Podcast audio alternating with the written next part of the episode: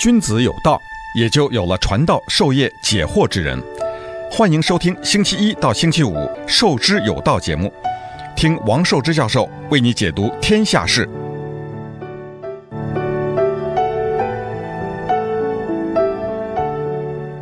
欢迎大家来到《授之有道》这个节目。今天呢，我是正式的开始给大家讲我的回忆录的这个开场白啊。那个回忆录这个事情，很多朋友都跟我提，说王老师，你这个见识那么广，结交面那么广，那你这个能不能把回忆录写出来呢？我想了一下，哎呀，的确是应该写了，因为一把年纪了，如果你再过个二十年、一十十多年，你可能的记忆力就衰退了，那你不就写不出来吗？啊，那个。呃，现在呢，记忆力还很好，也有这个工作上的这个时间的允许，并且呢，你现在也有网络的帮助，有些你查不准的事实呢，你也可以找到，所以呢，是应该可以讲讲回忆录的。但是我一想，哎呀，我这个回忆录这怎么讲啊？这么大，这么庞大，因为我这个人一辈子经历的事情太多了。先从我的生活的城市，那从广州啊、到武汉。从武汉又回到广州，从广州又到洛杉矶，然后先到费城，又从费城到洛杉矶，从洛杉矶又到全国的各个大城市的工作，然后呢又到香港，然后呢在这个过程里面又在不同的大学里面任职，然后呢又最后呢现在又在上海的大学里面工作。然后呢，又在洛杉矶有很多的事情，并且呢，还在我们这个节目里面每天还要做这个主持这个节目。一个人一辈子啊，他经历的地方太多，并且在每一个圈里面，你都认识很多的人。比方说，我在这个房地产的圈里面，那就基本上我做过的项目、接触过的项、接触过的项目，从一九九八年开始。一直到现在为止，我大概经手或者是做过顾问的这个房地产的大型项目都不下两百个。你说每一个项目，就算你见十个人，你你想想见过多少人？都有建筑师、规划师、房地产的老板、销售人员、广告公司，你是一大堆的。我做过的大学，教过书的、带过研究生的大学也有一堆。你就是我带博士生的大学。也就是有中央美术学院和中国美术学院，那么带硕士生的、授予硕士学位的，这个就更多了。我带博士生的，有一个博士生是昨天才完成他的博士论文答辩，那是二零二零年的一月十四号。你看，我还在这个讲台上，那是在澳门。那么是你做了这么多的事情，你这个圈子不就是很巨大吗？所以我说，真是要把这个回忆录要做出来呢，那还真不容易，因为你要涉及的面呢太广。所以呢，我就说这个没有办法从头到尾的写啊，因为从头到尾的写呢，写到自后来呢，我自己是精疲力竭。如果给各位来听的话，大家也听得精疲力竭，因为我一开始从四十年代、五十年代开始讲起。大家对那个地方觉得既陌生又遥远啊，大部分人都没有那么长的那么一个记忆。那么，所以呢，我呃想了一下，我是想用一种呃小品文的方式，就是每一段讲一个故事，因为这个每一段讲个故事呢，它独立成章。比方说，我们用一个早上的时间啊讲一个故事，或者是两个早上的时间讲一个故事，那就算一小段。在这一段里面，我尽情的发挥，然后呢，再把那一小段呢，这个把它变成文章。我现在知道有一种电脑的软件，这种软件呢，可以根据人的声音，它把它整理成文字。我试过一下，那个还基本上意思能出来。当然，这个文字我们要自己要从头到尾再整理一次，那不太不是太容易。但是只要录音的效果还可以。那这个文字是可以整理出来的，那个整理出文字，那个我们就说这个回忆录，那就是往前就推进了一步，因为我想我的这本回忆录，你看这个哇，真是条条远路啊！我看这个从头到尾讲过的、见过的人、见过的事、见证过的这个内容太多了。那么我们今天早上的这个节目呢，我仅仅给大家讲讲这个回忆录的这个讲述的方法和对我影响比较大的回忆录。但是我就今天就不会讲具体的故事，从明天开始，我们就会给大家讲一段一段的故事。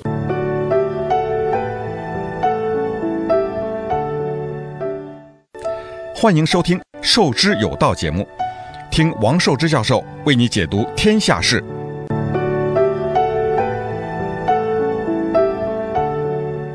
我先讲讲这个回忆录的过程吧。我因为来美国是我应该是八七年到美国的，呃，一九我离开广州是一九八六年的年底，应该是十二月份。呃，因为当时中国大陆还没有直飞美国的航班，好像起码广州是没有的。我在我在广州美术学院，当时啊，在广州美术学院，我在那里已经工作了好几年，并且已经升为副教授啊，当了这个呃设计系啊，当时是叫工艺美术系的这个系的副主任啊。我在那个时候。是作为访问学者出国来美国，到费城去一个大学，在那里做访问学者，所以我拿到签证，那个访问学者，那么离开广州呢，是一九八八六年的年底，当时是有一个计划，大概出去三年，呃，当时宾夕法尼亚的那个大学给我的那个访问学者是两年。那个我是在一九八七年、一九八八年两年在宾夕法尼亚大学，但是呢，当时呢，那个我希望在美国能够再长一点，就是八八年，就是能够把我要学的东西长一点。而我所在的那个大学呢是个综合大学，所以当时呢是想办法去到一个呃独立的艺术学院，就像后来我工作这个 Art Center 或者是。罗德岛设计学院，或者是纽约的 Pratt Institute 的普拉特学院，或者是 Parsons 像这样的独立学院，呃，我我当时是希望，因为我的对口单位就是我原来来的单位是广州美术学院，也是中国的八大美术学院之一了，中南地区最好的美术学院，所以我当时呢是，呃，申请多待一年，那么就待到八就八九年。说八九年我在洛杉矶的艺术中心设计学院呢兼一门课，那同时呢在那里进修，也就是旁听很多的课程，也看书。结果一九八九年 就出了那么大一件事情，呃，全国就乱起来了。所以八九年呢，那没法回去了，因为整个学院就停下来了。那我打电话回去广州美术学院说，这个呃我的书也运回来了，运运回广州了，那现在怎么办呢？学校那边的朋友打电话说：“你就别回来了，因为现在乱的不行。这个广州还好那，北京的学学校都进行整顿，等等，你就别回来了。”所以八九年，我是突然间是做了计划，准备回去呢，就回不去，回不去呢就撂在了洛杉矶。这样呢，就在我的那个学校呢，就变成一个呃呃老师。然后呢，在一九九三年就把我升任为。这个 tenure track 的这个 professor 就是有这个呃终身教职的这个教授，我大概就这么一个经历。那么那个时候我在洛杉矶的那个 art center 开始是一个 part time，就是一个兼职的老师。part time 大家知道就是教一门课给一门钱嘛啊，那个其实生活是比较窘迫的。呃，我们那个时候 part time 老师很多，我所在的那个系呢是理论系，就是。Art Center College of Design 的理论系现在还有，理论系呢，这个名字不太一样，在那个加利福尼亚艺术学院，大家知道，在那个 Valencia 有个叫 California Institute of Arts，那个是原来 Walt Disney 计划办的，那那个学校七十年代开幕，那个迪士尼先生已经去世了，但那个学校呢，我去那里教过书，在那个学校的理论系叫做 Department of Critics，Critics。就是批评系，就是理论系，它包括艺术史和艺术概论和艺术批评。那个就是 Kellogg 的，呃，他的理论系叫 Critics。我们 Art Center 的理论系的名字就很长，叫做 Liberal Arts and Sciences，就两部分，liberal arts 就是文科，啊，就是人文科学啊，就是历史啊、设计史、艺术史啊，这些都放在 liberal arts 里面。还有个叫 sciences，因为它要教一些呃自然科学、机械学呀、啊、机械原理呀、化学等等这些东西，所以他把两个打在一起呢，所以他这个理论系的名字又叫得比较复杂，就叫做 liberal arts and sciences。我呢就一直在这个 liberal arts and sciences，在这个系工作。那么这个系呢就有几种教员，一种是像我这样的这个叫 full time，就全职的教授。我们兼任的课呢主要是那些。必修课啊，比方说这个，呃，讲这个现代艺术和现代设计的这个导论，我们那个英文叫做 Introduction of Modernism，叫现代主义导论，那是一个我们的呃必修课，学生都必须修的。所以阿森的很多学生上过我的课，就是因为这门课，这门课是个硬课，因为这个学生进来一定要学这个课。当然，我们还有很多选修课，英文的选修课叫 elective。就是选选修的选修课要很多。美国的大学的选修课是美国大学的一个特色了。我们知道，哈佛大学选修课有接近一万门呐。呃，当然了，不是每个学期开那么多课，就是他可以选的课相当多的。像哈佛大学，我前面讲过那个麦克法奎尔开的那个中国文化大革命史那门课是爆满的，有十多年的时间是座无虚席，六百多人参加那门课，那是一门选修课。所以呢，一个学校啊，它厉不厉害呢？他除了有硬课硬仗的这种上必修课的老师以外，他应该有非常丰富的这个选修的资源。所以呢，我们那个系就是 Liberal Arts and Sciences，就理论学系呢的老师特别多，就是里面呃全职 full time 大概只有五六个吧，我算是一个 full time。呃，另外呢，有一批就是 part time 的老师，就是他们来建一门课，就各种各样的老师都有。那么其中有一个女老师跟我关系非常好啊，我们不是讲感情关系，就是打交道打得很好。那个女老师呢，非常的有趣。我今天就先讲讲这个女老师。这个女老师呢，因为她是最早，呃，提醒我要写回忆录的。你想那多早的？一九九七年、九八年。这个女老师呢，非常漂亮。这个这个一个一个白种人啊，她是一个。很复杂，我先讲，他的名字叫 Aino Pasonen，Aino 是 A I N O，Aino 这个这个是个芬兰人的一个 first name，Aino，他的 last name 也是个芬兰名字 Parsoning。P A A S O 呃 N I N 啊，P A A 两个 A，然后 S O 呃。N I N 啊，I know Pasonen，这个人很容易注意他，因为他首先是人长得高，他比我个子高，他那个大概有一米，我想总是一米七几那样的一个个子，非常好，长得也也不胖啊，很很很均匀的一个大美女了，就是一个鼻子有点翘啊，就是长得很漂亮，皮肤很白，金栗黄色的头发啊。大家记得法国有一个很有名的一个电影明星叫做呃 Julia Binoche 啊，比诺奇，她长得就像那个比诺什，就是有这么漂亮的一个人，白白的皮肤，优雅的不得了啊，并且呢，穿衣服就是欧洲的穿法，穿得非常漂亮，有一条很漂亮的围巾，东西都很讲究啊，穿一个平底鞋，个子很高，皮肤很白，对人非常的温和。她呢是教这个呃文学的。他是个文学，他是他的文学博士，好像是在，呃，我忘记了是芝加哥大学还是 UCLA，好像是 UCLA 的这个文学系，他是有博士学位，他是一个博士，所以 Doctor Pasonen 是这么一个人。那他呢跟我一见如故，大家很聊得来。那那么我呢对他很感兴趣，就是没有见过这么一个人。第一个就是他是一个贵族，我没见过贵族，他就说。现在很多人说谁谁是贵族啊？其实，贵族不是说你有贵族气质，你当不了贵族，你得是贵族血统。这个 p a s s o n 是个贵族，大家说他是什么贵族呢？我就讲讲他这个贵族，他比较复杂。他的父亲就这个 p a s s o n 先生啊，他的父亲是个芬兰人，他的父亲呢是这个奥匈帝国，就是奥地利和匈牙利帝国的里面的一个军人，并且是里面的一个贵族，就是一个呃一个芬兰的一个贵族血统的人，到了奥匈帝国去当当这个军官，并且在里面有城堡有爵位，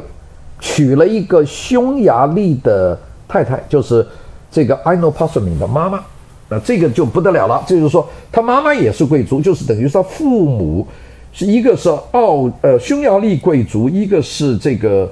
芬兰的有有贵族血统的。那大家说芬兰没有贵族啊？芬兰有这种有贵胄的家庭啊，可能芬兰没有皇帝啊，但是呢，它是有 noble people 啊。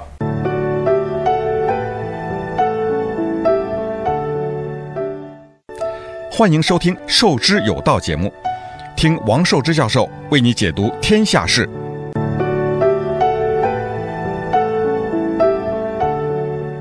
我讲到这个，I know Passoning 呢，我后来跟他，因为我们在学校上课嘛，大家都有个课间休息，我们我们课很长了。我呢，因为当时已经开始有一些有一些公务，有经常要出国，那么所以呢，我就尽量把课排呢。呃，就压在一起。我我是 full time，就是全职的教授呢，在阿森的是很严的，要求你上五门课，就是五门不同的课。这个其实能够做我这个工作的这个理论系的老师不多，很多人能够教一两门或者两三门已经了不得了。但是作为一个复旦你必须开五门不同的课。所以我的五门课我长期来开的一个就是必修课，叫 Introduction of Modernism，就是叫现代主义导论。第二门课叫做 Design Theories，叫做设计理论，选修课。第三门课叫做 Great Minds of Design，设计的伟大思想，这是呃案例分析。这第三门课。第四门课叫做 Introduction of Entertainment Design，叫做娱乐设计导论。第五门课叫做这个 Pacific Destiny，叫做太平洋地区的命运，这是讲。东亚和太平洋地区的这个整个概况，大概是五门课。这是我在学校来开课，常年都是开这五门课。我们是一年三个学期啊，一个学期十四周。那我大家算一算，就是这个阿森的跟别的学校不同，别的学校是两个学期就春季和秋季啊，中间有两个月的这个暑假。我们的那个学期呢是春季学期、夏季学期和秋季学期。每个学期呢都有新生进校，每个学期都有新都有老学生毕业，就是轮着转的，所以它的维持一千呃五百个学生啊，在八个不同的系，但是它每一个每一年都有毕业，每一年有三次毕业典礼，这个学校转动的很频繁，这是学校特点。所以呢，这个三个学期我们教理论课就十二周。呃，整个学学校呢是十四周，所以我就十二周上完课我就可以走了。那么我就把这个我的第一堂课放在礼拜二，礼拜二上两堂课就是三个钟头，三个钟头。礼拜三也是两堂课，三个钟头，三个钟头。到礼拜四就剩一门课，那从下午一点钟上到四点钟。那四点钟以后我就到机场，我就可以飞走了。我就如果飞到，比方说到香港，那么我就是比方说这个礼拜五，礼拜五。呃，礼拜四的晚上飞，我就礼拜五没有了。礼拜六早上到，礼拜六、礼拜天我就做两件事情，然后礼拜一我飞回来，就礼拜一的晚上飞，就礼拜一的晚上到洛杉矶，礼拜二再去上课。我大概很长时间是这么一种工作的时间表，所以呢，我的课呢就肯定当中就有有这个两堂课之间有半个钟头或者一个钟头的这个。这个课间休息，因为我第一堂课一点钟到四点钟，第二第二堂课可能从六点钟到九点钟，大概是三个钟头一堂课嘛。那当中你不是有一个钟头吃饭？那么吃饭的时候呢，我就跟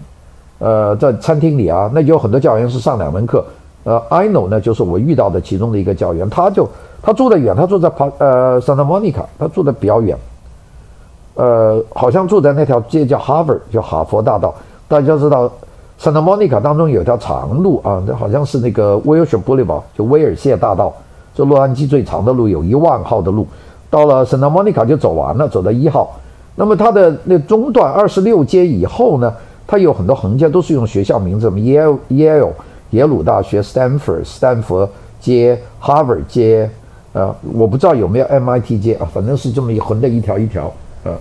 那么他住在 Harvard 那条街，住在一个公寓里面。那么他呢，从那边 Santa Monica 过来到阿森的那个需要很长一段路。那么所以呢，他就尽量也就是一堂课放两个。他的课呢，班很小，他因为写作课。经常都是一对一的，他要就是学教给学生呃 coaching，就是关于写作的问题啊，那、呃、英文非常好，他的英文，他后来帮我写回忆录的那段文字啊，整理出来那真是漂亮，我就我是我这我哭也哭不出来那样的英文啊，我我这个人就是自自自愧莫弗弗如啊，就是有那么个了不起的人，哎，我们就一起在餐厅聊天，聊多了，有时周末我过去看看他，他也到我家里来。看看我吃个饭什么东西的，人非常好啊，呃，我跟他是最好的朋友，但我跟大家说，我这里并没有感情的关系啊，他他跟我没有这个不是男女关系啊，就是同事关系，但是是非常非常好的朋友。我们在一起的时候谈，他问了我很多问题，我也问过他很多问题，他的那个背景呢，我觉得是非常非常惊人的。大家知道，奥匈帝国就是他父亲，呃，服务的。他母亲在有贵族位置的奥匈帝国是到一九一七年，这个一九一八年第一次世界大战结束以后就分裂了，就奥匈帝国分裂出十五个国家。原来在奥匈帝国版图之下，什么罗马尼亚、南斯拉夫啊、奥地利啊、匈牙利啊，这些都都都是的。波兰呢，这都是奥匈帝国的版图里面的国家。一个世界超级大的国家，到了一九一八年第一次世界大战那个凡尔赛合约一签以后，这个就瓦解了。他呢，原来就是奥匈帝国的这个这这这个下面的人的孩子。那当然他没有生得那么早了，但是他有这一部分的血缘的关系。所以呢，奥匈帝国垮了以后呢，他的父母呢就到了芬兰，但是他们是有爵位的哦，就是他们是有贵族头衔的，他就。大概四十年代就生在这么一个奥匈帝国的这个家族，所以他是贵族，他是一个住在芬兰的没有这个所谓的皇帝的这么一个自由民主国家的一个旧贵族的家庭，所以他到一九我他告诉我，他好像一九五几年是六零年，当时欧洲每年要举办这个成年礼，就是贵族啊。呃，当时他在瑞典读书，那要参加那个出席那个成年，就是女孩子十八岁了，是十六岁，就要这个他们叫疾病礼呀、就是这个就是可以带那个小小小几冠呐，就是说你就当成年人了。他是到瑞典斯德哥尔摩的皇宫去参加他的成人礼的，呃，去的都是这个贵族，所以他告诉我的东西都是这种贵族范儿啊。他是一个破落的贵族，因为家里。给这个奥匈帝国崩溃了就完了嘛，然后他母亲还有东西在，在在在匈牙利，当然匈牙利后来第二次世界大战革呃结束以后变成共产主义国家，所以把他家的贵族的城堡都没收了，所以他母亲回不了这个匈牙利，就住在芬兰，在芬兰的生活挺好的。他父亲呢，甚至还在芬兰还买了个岛，他还曾好几次请我说到他那个岛上去，岛上没有电的，是用柴油发电的。哎呀，我这个人呢，对住在岛上没有什么热情啊，所以呢就算了。但是就说明这个是一个贵族。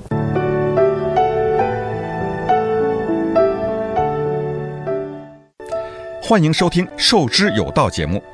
听王寿之教授为你解读天下事。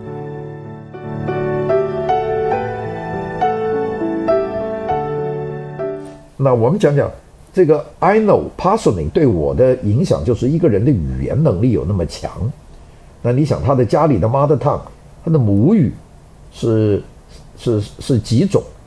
第一个母语是母亲跟他讲是讲匈牙利话，母语是匈牙利话。他的父亲是个芬兰人，所以他母语是芬兰话。这是两种，要生出来就是两种。那么在奥匈帝国。的这些家属呢，一定要讲德文。这德文是他第三个母语，因为官场话嘛。奥匈帝国是匈牙利和奥地利嘛，奥地利是讲德文的，所以他父亲呢在家里跟他讲这个芬兰话，但是在公众场合呢是要讲德文。所以他生生出来就是三种文字，就是奥地利文、匈牙利文和这个德文，这是三种。然后他搬到了，父亲把他带到了，他在德北欧生，他在芬兰生，他是个芬兰芬兰公民啊。芬兰生的芬兰语是个奇怪的语，他当然掌握了芬兰语，但是呢，芬兰语没用啊，在斯堪的纳维亚国家，别的语言是一个体系，他不会，所以呢，他就必须要去学那个语言。所以呢，他在瑞典的斯德哥尔摩去读小学，所以呢，他就讲一口流利的瑞典瑞典话。然后呢，瑞典话他又把和瑞典话很接近的丹麦话和挪威话学会了，所以他就是六国语言。那这我们就先先先讲，他读到小学的时候就是六国语言，并且是流利的语言，而不是说那种学外语的语言。然后呢，他父亲读中学的时候就把他送到法国。他在法国读中学，就学了一口漂亮的法文。好了，然后都读大学，读大学呢，他到意大利，到罗马去读大学，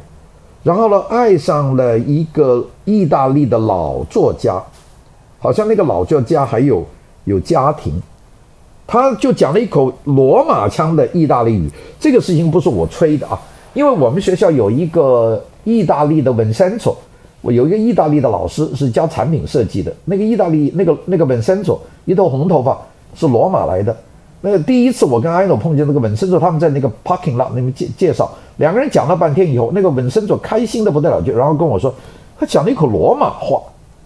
然后我跟艾诺到法国去呢，那法国人说这一口巴黎腔，这因为年纪轻啊，这语言就学得好。那这这就是他的这个语言的本身。然后他读。研究生的硕士的时候是他到英国去的，他在伦敦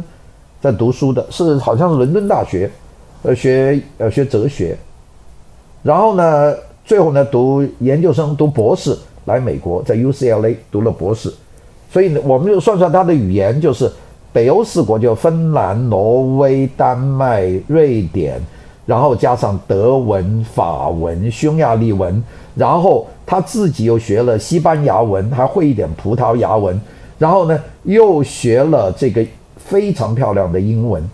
这个英文呢还是英国腔的英文。你看这个一一个人掌握十一二种语言，流畅的十二国语言，我没见过一个人啊，我可能有人告诉我有人懂十三国，我不知道，但是我见过的这个十二国的，就是这个这个这个 Aino Pasanen，那这个人呢很有。很很很特别，他住的那个家很小，他在那个 Harvard Street，在那个 Santa Monica 那个家里啊，挂了两张油小油画，是他的爸爸，他从爸爸家里带过来的。那两张画呢，画的是一个森林。我一看那个画呢，是俄罗斯的巡回展览画派的画，并且眼睛很熟很小那个画。我说这是谁的画？他说你看看下面，下面是俄文，我我懂一点俄文，我拼了一下音，叫那个画家叫希斯金，希斯金。希斯金呢是俄罗斯巡回展览画派画森林最好的，大家上这个百度去查查，上 Google 去查查希斯金希施金不得了的大师。他有两张 Shishkin 的这个原作挂在墙上，很小很小的习作。哎，我就知道这个人呢与众不同。他家里有很多小件的东西，事实上都是这种欧洲的贵族家庭带出来的。这就是我见到的这个 I know Pasanen。那怎么扯到我的回忆录去呢？就是他，就老在鼓动我说：“哎呀，修记，他们都叫我修记啊，受之嘛。啊，你你这个讲了这么多啊，很有趣的事情。你对于这个整个中国的成长的过程，啊，你有这么多我们外人完全不知道的东西，并且你记忆的这么好，你甚至能够把它画出来，你干嘛不跟我讲讲？我们一起来回忆，我帮你写呢？”我想他提出这个建议应该是九七九八年左右，